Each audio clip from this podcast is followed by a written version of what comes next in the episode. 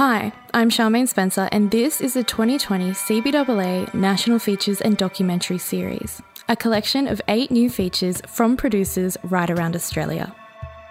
This next feature was made on Bundjalung country, and we pay our respects to their elders past, present and emerging. Free-range eggs. They seem like an ethical food choice for someone that cares about animal welfare, especially from organic poultry farms. But hens only lay eggs for a part of their lives. What happens to them once their egg production slows down? And what are the alternatives? An omnivore in a town full of vegans, this is Bay FM's Deoni Green with a rather exceptional community, the Mother Cluckers.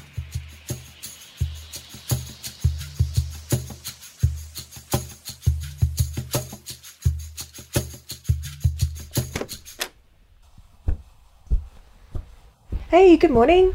Morning. You want some breakfast? Sure, got any eggs? How do you want them? Scrambled, fried, boiled? Scrambled's good.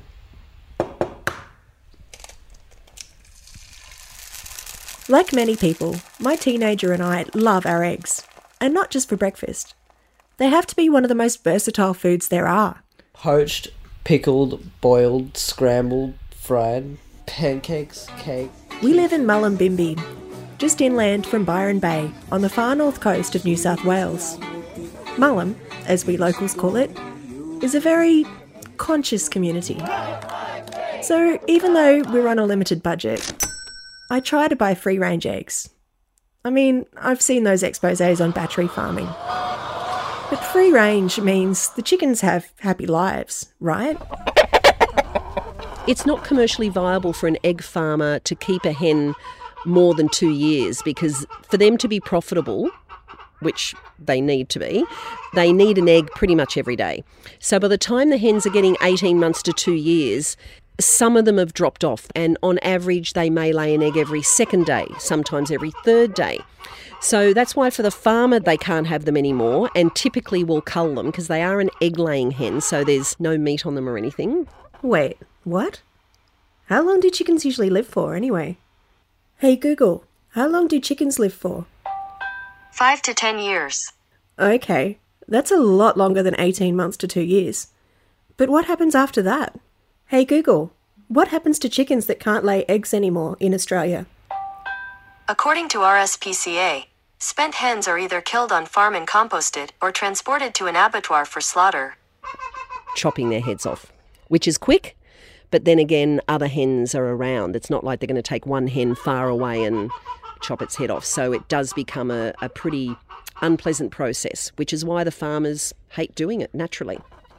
That's really sad. But luckily for at least some of these hens, there is an alternative ending. My name's Julie O'Shea. I founded the charity Who Gives a Cluck, which rescues and rehomes hens from the egg-laying industry. I first met Julie when I interviewed her for my radio show on Bay FM in Byron Bay. You're listening to Make a Change on Bay FM, inspiring positive change in the community, the environment and the self.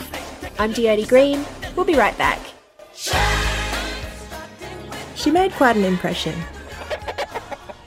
And it got me wondering, what inspires people to devote their lives to saving animals?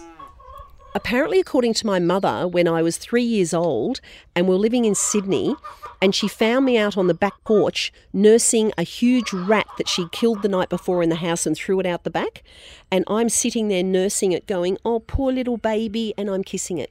And my mother almost died. I just knew from when I was really young that animals needed protecting and needed kindness. Nala, come. Julie lives on a rural property just outside of Mullumbimby, in a geodesic dome. It has great acoustics. She's a petite but feisty woman in her late 50s, dressed in dark, functional clothes, covered in spots of... is that chicken poo? Her friends call her the crazy chicken lady. Every little hen is a little soul, and I felt I could have a bigger impact on that. And when I learnt that every day in Australia there's 26,500 egg-laying hens that are culled, I thought I could help with this. I did the maths, and that's nearly 10 million chickens a year. But how does someone like Julie become a chicken rescuer? How I got into this was, shush you, I'm talking right now, is back in April 2017, Cyclone Debbie, and a farmer was going to have to cull 400 hens. I said I could rescue 10 of them. Then I put a post on Facebook, and overnight I was inundated by thousands of messages, and I thought, wow, I could help with this. I had no idea the community would really want to help give rescued hens a home. So I'm now doing it full on, and I believe we're going to be able to rescue and rehome between 3,000 and 4,000 hens every year. I get distracted for a moment. There's a very large pig trying to eat my backpack. Just how many animals does Julie have? Sue and Zine are our two rescue pigs. Monty, who's a racehorse, Victor, a miniature Shetland, guinea fowl, Nala and Bodhi, our dogs. And now I've got 3 cows. Minnie Moo, who is my favourite, she's my resident psychologist, Bolo and Carly Ma. Plus a lot of people, but I shouldn't have put them last, should I? I should mention that Julie hasn't always lived in the country. She's not your typical Mullumbimby hillbilly hippie. In fact, she spent around 35 years working in the corporate sector, managing franchises, before making a rather radical tree change. Definitely made a tree change from working in cities in Melbourne and remotely from the Gold Coast to coming down here to this beautiful area in Upper Main Arm. And just spending time with hens made me realise how I could make a difference. And not just the hens, but the community, the people that reach out to you and want to become mother cluckers and take a hen into their home. Wonderful people. That's what Julie calls her adoptive hen parents. Mother cluckers. Great name, right? She holds regular adoption days around the Northern Rivers, including in Mullumbimby. Hello, guys. Oh, that's Minnie Moo. So I'll let you know the story, then in order I'll get your hens. I just need to mark you off the adoption. The mother cluckers have already been through a vetting process via Facebook to make sure that they can provide a suitable environment for the hens they adopt, and that they plan to provide the hens with a forever home. Eggs or no eggs. They're a surprisingly diverse bunch of people, from young couples to families with children to older people. But they all have something in common. They love chooks. I saved a chook. She was egg-bound. She was dying. Yeah, she wasn't good at all. Let me know how they go. And I thought, I've got to try it. I googled what you do. So I put oil on my fingers and put your fingers in, and I could feel the egg. Yeah, anyway. Could you break the egg? You're not supposed to. You've got to try and get it all out. Wow. And, she would go... I thought, oh, I know I'm hurting you, but you're going to die if I've got to try this. Anyway, I thought, I was down there for ages with her, and I thought, oh, I can't do it. And then I thought I'd give it one more go. And with that, she gave this almighty push, and this egg shot out. It was huge. Like a bullet. It shot out. Julie collects her rescue hens from free-range egg farmers all over the Northern Rivers region. But one of them is a little different from your average farmer. Hi, I'm Oliver and I'm 17 years old. I have a passion for sustainable farming. I'm currently setting up a pasture-raised, free-range egg farm at my school to provide grass-fed organic eggs to our local community. And I need your help. That was 2 years ago, and Oliver now runs a thriving egg farm called Oliver's Hens, just a few kilometres outside of Mullumbimby, next to the Steiner School he graduated from last year. I've always loved chickens. They've always been such a cool animal. They're such good for regenerative agriculture.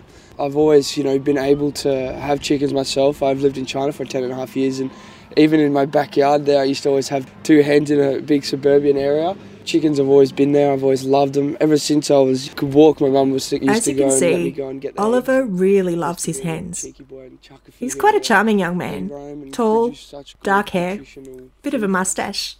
Full of energy and bursting with a confidence that wasn't quite as obvious in that crowdfunding video from 2 years ago. They almost sometimes get looked after better than I do. They get such good food and such a nice environment to live in that they get treated so well. It's incredible, yeah.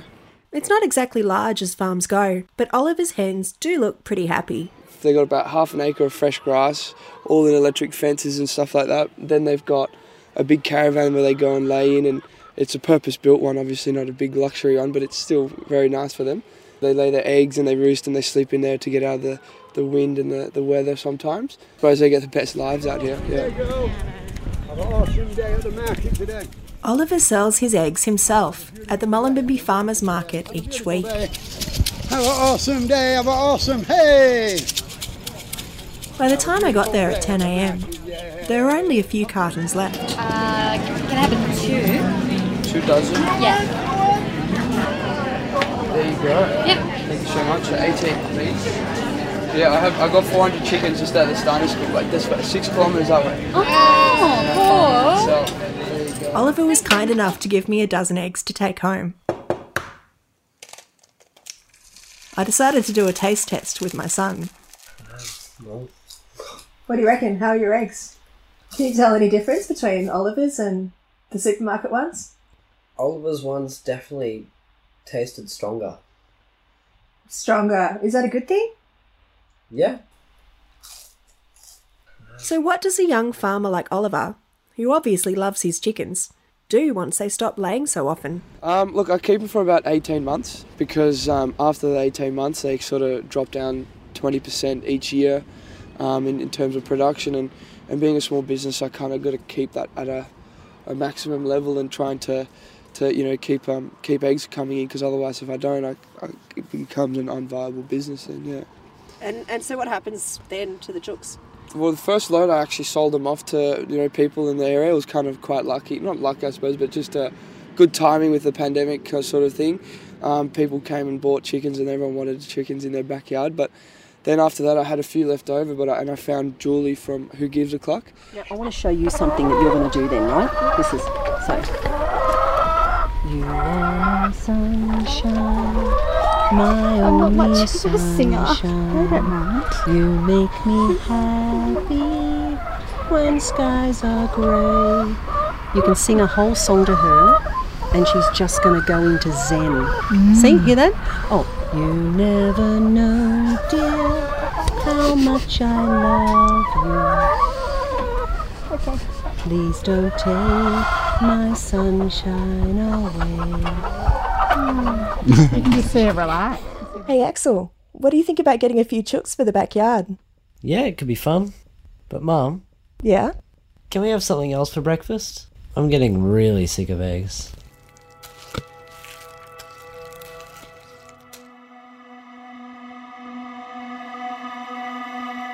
That was Deoni Green with Mother Cluckers, produced with the support of Bay FM in Byron Bay.